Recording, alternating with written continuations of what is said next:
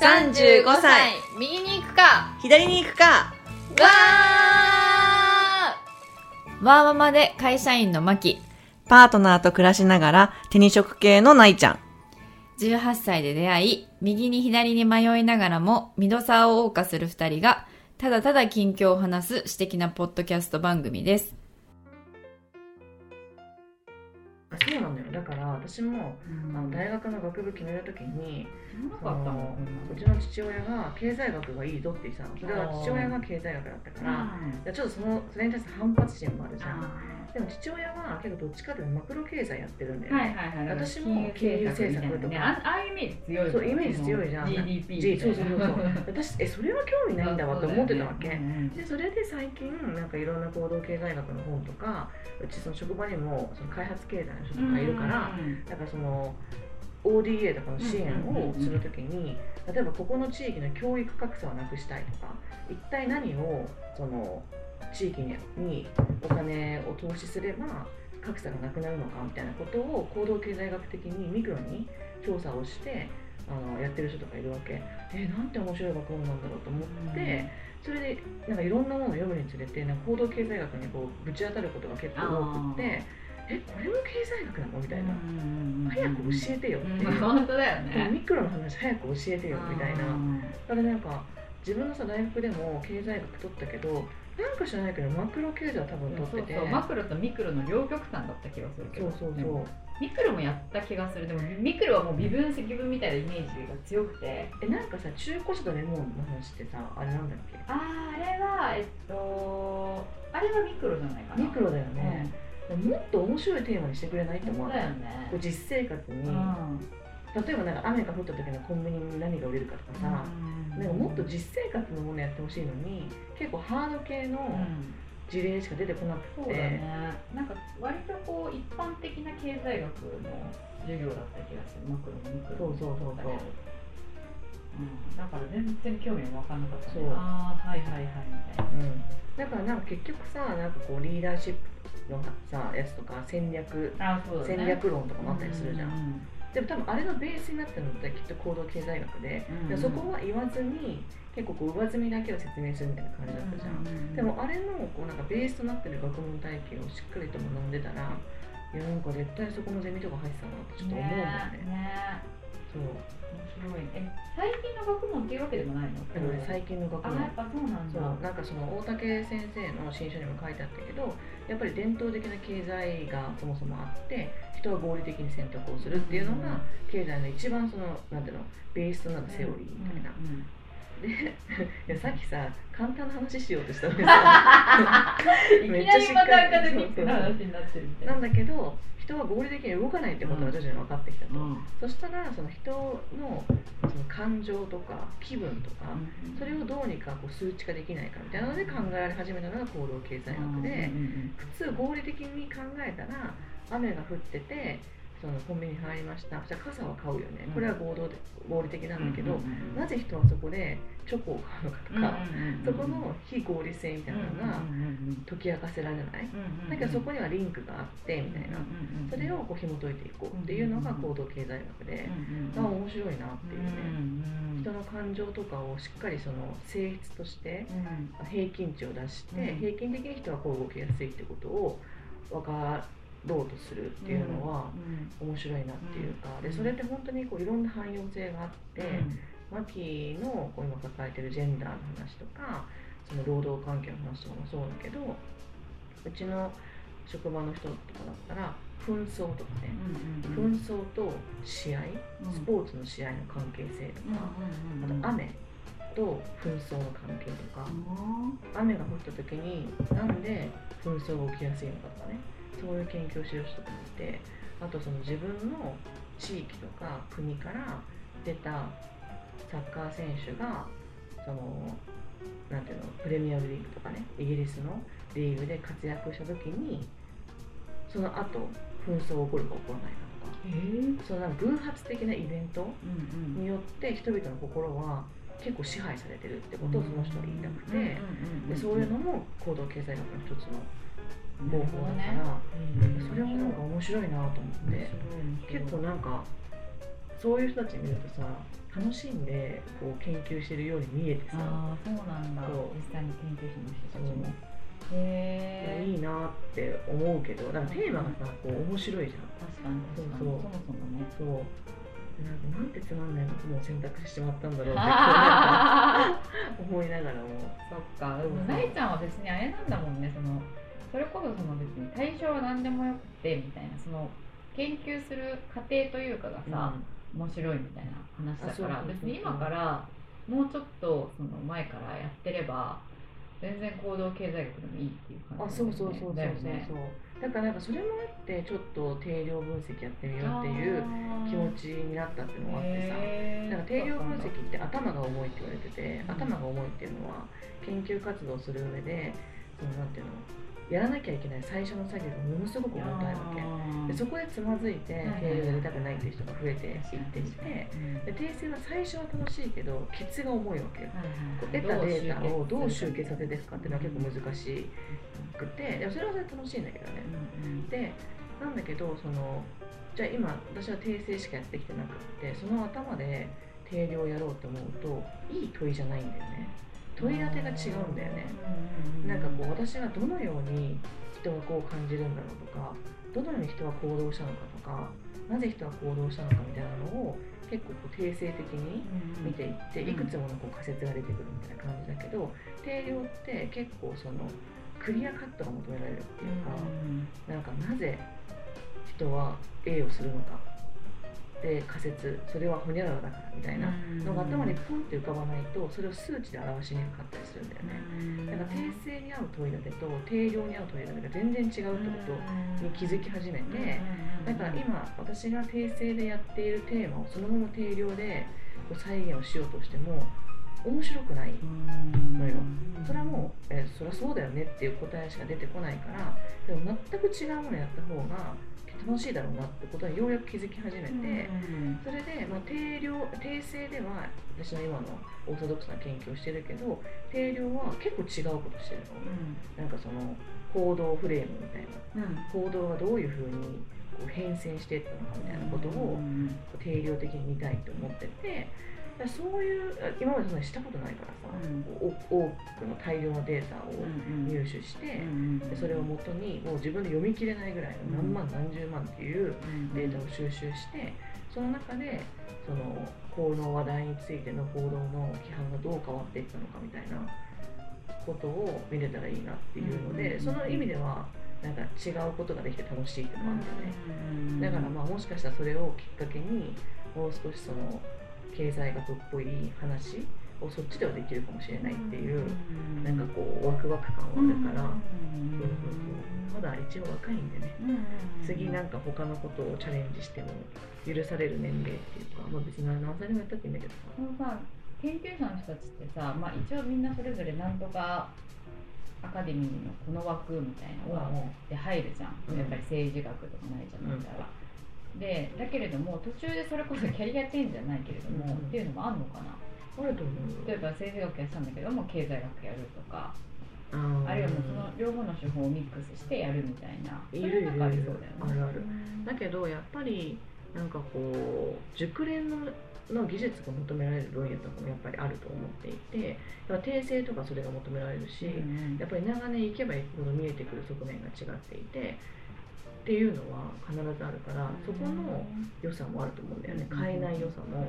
あるけど、まあ、変える良さもあるっていうのがね、そうそうそう。そうなんだ。でね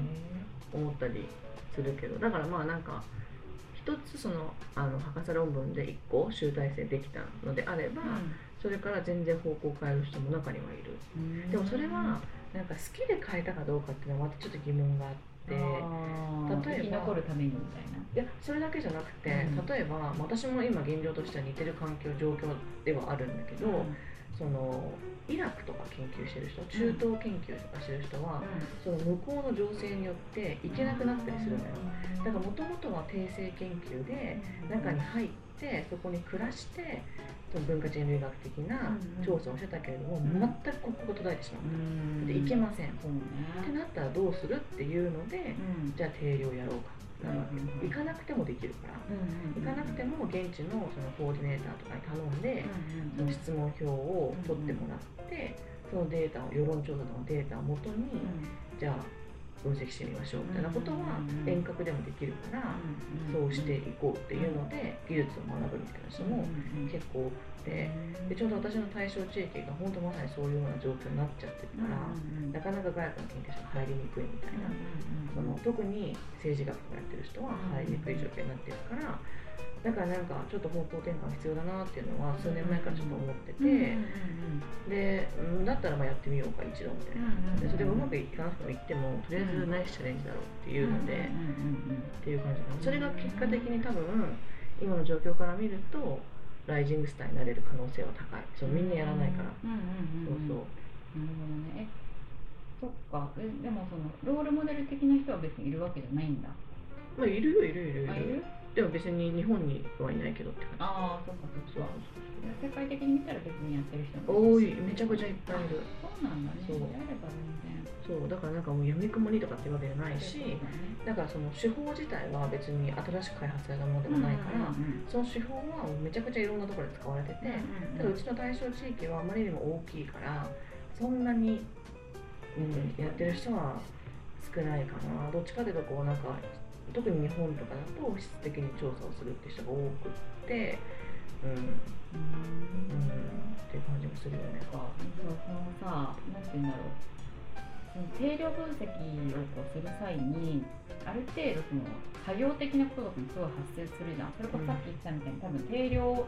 しようと思うと、まあ、まずその導き出すためのロジックを最初すごい考え頭が重いっていうのが、でそのためにどういうデータが必要で、でどういうロジックを組んでみたいなところが多分時間かかるのかなって、うん。方程式みたいなの作る、うんそこってさなんかある意味その定量ばっかやってる人たちがちょっといるわけじゃん、いろいろそういう人たちに頼んでそこだけアウトソースなりなんか協力してもらって、なぎちゃんはそこからこう得たものだけうん。やるとか、そういうなんか役割分担なり協力の仕方はできないのかいやでもやってる人は多いと思う。あそうなんだ。いうふうにね。ただなんかなんだろうな。あの、まあ、ものによるっちゃものによるっていうかやっぱりその定量を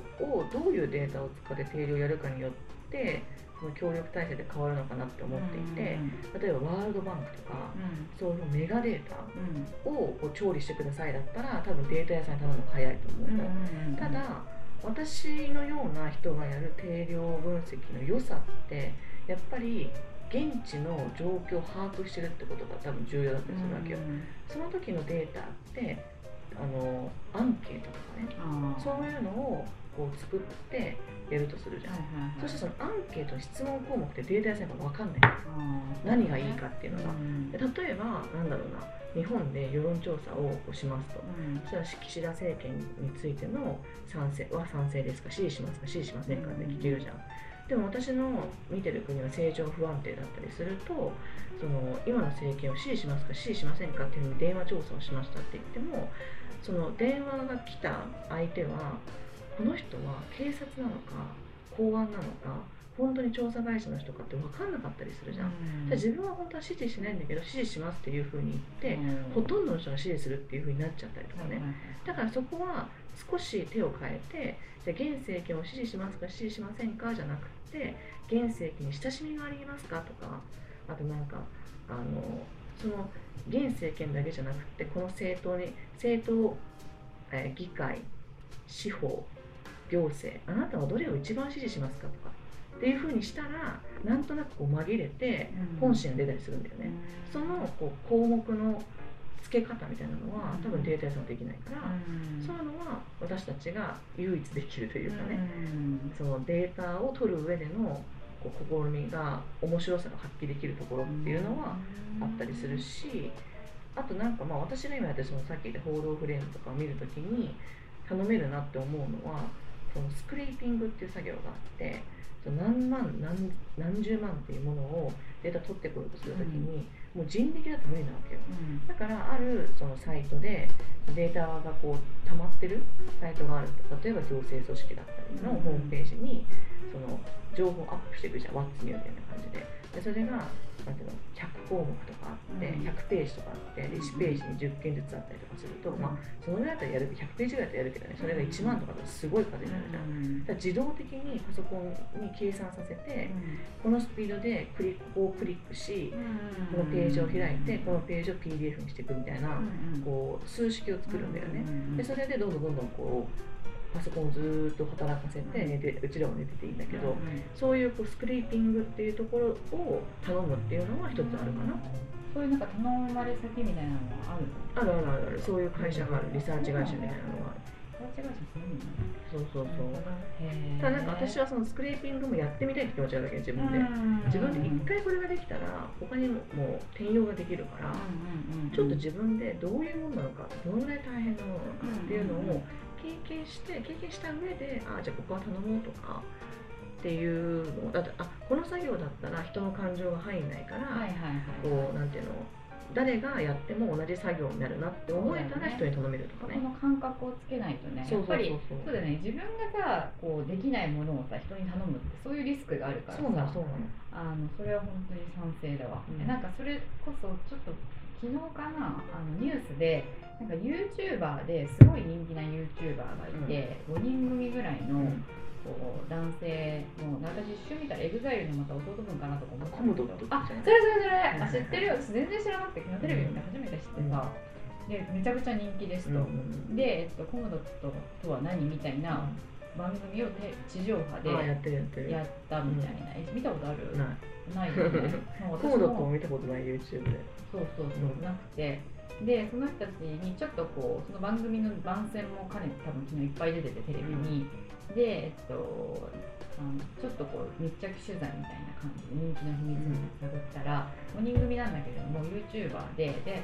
もうだいぶ YouTuber も長いことやってるからあのそれこそ編集作業とかが、人に頼んでも全然いい反応売れてるし、そんぐらいの収益もあるだろうしでもぜ自分たちでやってると、で5人全員がちゃんとこうできるようになっていて、えそれなんで頼まないんですかって聞いたら、アナウンサーの人がなんかやっぱりその編集を自分たちでするからこそ撮る時にもあの意識するみたいな。あここで切れるそうみたいな。そうそうここで切れるようにするとか例えばそうだしあ後工程のことも考えた前工程ができるっていう話をしていて、ああなるほどなと思って。いうのを、うん。あなるほどねなるほどね。うん。やっぱなんかあるな程度のこう前提知識みたいなのないとうんダメな気がするよね、でも本当に大変なのよ経理って。頭が重いのよ。もんだと思うよいや経理もそうだし多分その人たちがやってる編集の技術とか、そうだよね。私もそのこのソフト使ってさうん。編集とかしてさほん。と1年間超試行錯誤だったじゃん。そうだよね。でようやく落ち着いてあなんかこうなんていうのバランスが分かってきたっていうかそういうのやっぱりプロフェッショナルとかデータサイエンティストみたいな人たちってまあいるじゃん、まあ、すごい最近そうニーズ高まってるけれど。もさ、なんかそういうデータサイエンティストを助けデータサイエンティストみたいなのいればさなんていうんだろう自分のまだ発想にないような、こうやったらもっとこうやって簡単にできるとかこれとこれを組み合わせたらこういう傾向が見れるとかさ、もうちょっと汎用性の高い情報を提供してくれるんじゃないかなとかって勝手にそんな夢のような人をさいるんじゃないかと思っちゃうんだけど。ね。えでもなんかそのやっぱ限界性も分かってないと話が通じなくなっちゃうねなんかこう、うん何でもできるって思っちゃうじゃん、そうだね。そ。のソフトウェアとか使えば、うんでも何でもできないのよ実際、でその限界性っていうのをどこまでいけるのかっていうのをこうやり手側が知らないと、まあそうだよね。そう会話が成立しないからで向こうから言われて何無理なんだ言ってんだって思っちゃうし、ん。確かに確かに。そう。そっか。でなんかそのなんだろう。にもある程度自分も勉強してそうそうそう。できるようになっとかなきゃいけない。で手を動かしてなんか分かったことがなんか最近さチャット GPT とかあってさ、その AI がどんどんこう世界を作っていくみたいな話よくあるじゃん、うん。日本人間を超えるんじゃないかみたいな、でその訂正しかやってない人からすると、うん。定量分析ってなんか全く人が関与してないように見えるっていうかね。なんかそのなんだろうな、まあ、再現可能性とかも考えるし誰がやっても同じ結論が導き出せるっていうのが良さだから、それはそうなんだけど実際自分がやってみてめっちゃ思うのはこれはかなりこうなんて言うんだろうなその質的なそのデータの性質を分かってないと動かせないのよ、うんうん。だからつまりその私も当時は定量分析の人の分析を見てなんか全然なんか現場感分かってないじゃんとかって思ってたけどいやいや違うと。現場感分からないとまずこの数式が組めないうんうん。から、あ相当これはやらないといけないなっていうか、うん。中身を知ってないと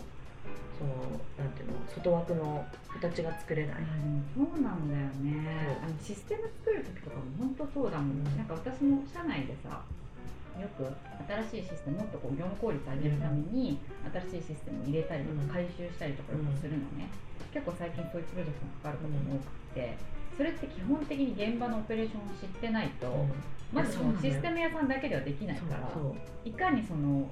いいシステムになるかはもうそこのシステムインテグレーターじゃないけれども使用決めをする人がいかに現場を知ってるかで決まるというか、でその現場を知っててかつ、うん。そのシステムの具合をどこまでその再現ができるのかってところを知らないとと両方知ってないとそう。ねできないんだよねわかるわかる。どっちもどっちかに偏りすぎててもうまくいかないから。そこの真ん中の人が今多分すごいニーズが高いと思ううか現場もいかにしてるみじゃあ頑張るわたいな。いや本当本当本当そうよ。そうでもまあ楽しんでやってるからなんかその、うん。本当趣味みたいな感じのペースでやっててなんか前もさ言ったけどさ月に1回こう集まってみたいな。で本当にそれを本当毎月毎月やってて。偉でも2人とかしか集まらないけどね。いつもいつもなんていうの？集まってくれるっていうのは3人で私含めて。でも一かそのぐらいでって思ってい。やそのぐらいでもさ仲間がいいるしさ。そうそう。で一人の子は結構こう親の影響っていうか親の教育でそういうプログラミングにすごい小さい時から慣れ親しんできた世代なのね、まだ多分20代後半ぐらいかな、うん。だからこのトライアンドエラーがすごいうまいわけよ。調べ方を知ってるってーいうか、うん。で彼が一歩先に行ってくれてるの。いいね。だから本当助かる。助かるね。本当助かる。全然先輩感出さなくてごめんねみたいな、だからいつも「いやここのさ」みたいな「トークン化がうまくいかないんだけどあこれはですね」みたいな。なんかあのこの言語の場合はなんか他のソフトウェアをあのこのパッケージをダウンロードする必要があって僕見つけたんですよみたいな感じすでごいすごい。これをこういうふうにダウンロードしてでコードをこうやって書いてあざっすみたいな。そうもう何もしてないね。そうそう。そういう感じでしかももう一人の人はさ経済学出身の人だから、うん。結構その考え方、うん。問いの立て方とか上手い人でで私ほんといいとこだけ取って、えーでもまあみんななんかそのなんていうの地域は同じとこ見てる人なのあ分野は違うんだけど、うんうんでそれも結構よくていいね。なんかそのえ調査とか行けそうですかね？みたいな。いや僕の分野だと結構いけるけどねとかなんかそういう話とかして、いや私の分野は厳しいですねみたいな。なんかどういうその今の現状だと個人で行くのは危険だから例えば研究所のどういうシス制度を使えば行きやすいかみたいな話をしてさ、やっぱりなんか提携先を作るとかじゃないかなって話になって、で受け入れ先を決めて、そこの客員研究員みたいな形で、まあ、1ヶ月から2ヶ月を行くっていうのはそれで向こうの研究も受け入れるこっちで、まあ無償だけどお互いのなんていうのバジェットでっていうか、それだったらいけるかもねみたいな、そういうことをこう交渉するのはありかもとかね、そういうこうちょっとしたコミュニケーションの場にもなってるからなんかすごいいいなって思うけどね、みんなも来ればいいのにって思うけど、でもやっぱりねいろんな個々の事情があるし最初から参加しない人だと参加しづらかったりするじゃん、だからもう3人の会みたいになってるけど、でもまあまあ心地よくやってるからいいかなっていうね、頑張りますそのあの使える人材そうそうそうそう。質質も知ってる量も知ってるっていう掛け算の存在になれるように頑張ります。今日はここまで。ご意見ご感想は35右左アットマーク gmail.com までお待ちしています。35は数字の35右左はアルファベットで右左です。インスタも同じく35右左でやっていますエピソードに合う写真を、え掲載していますので是非見つけに来てください。いいねと思ったらいいねを押してもらってメッセージを送りたいなと思ったらインスタのコメントやダイレクトメッセージ G メールまでお寄せください。お待ちしてます。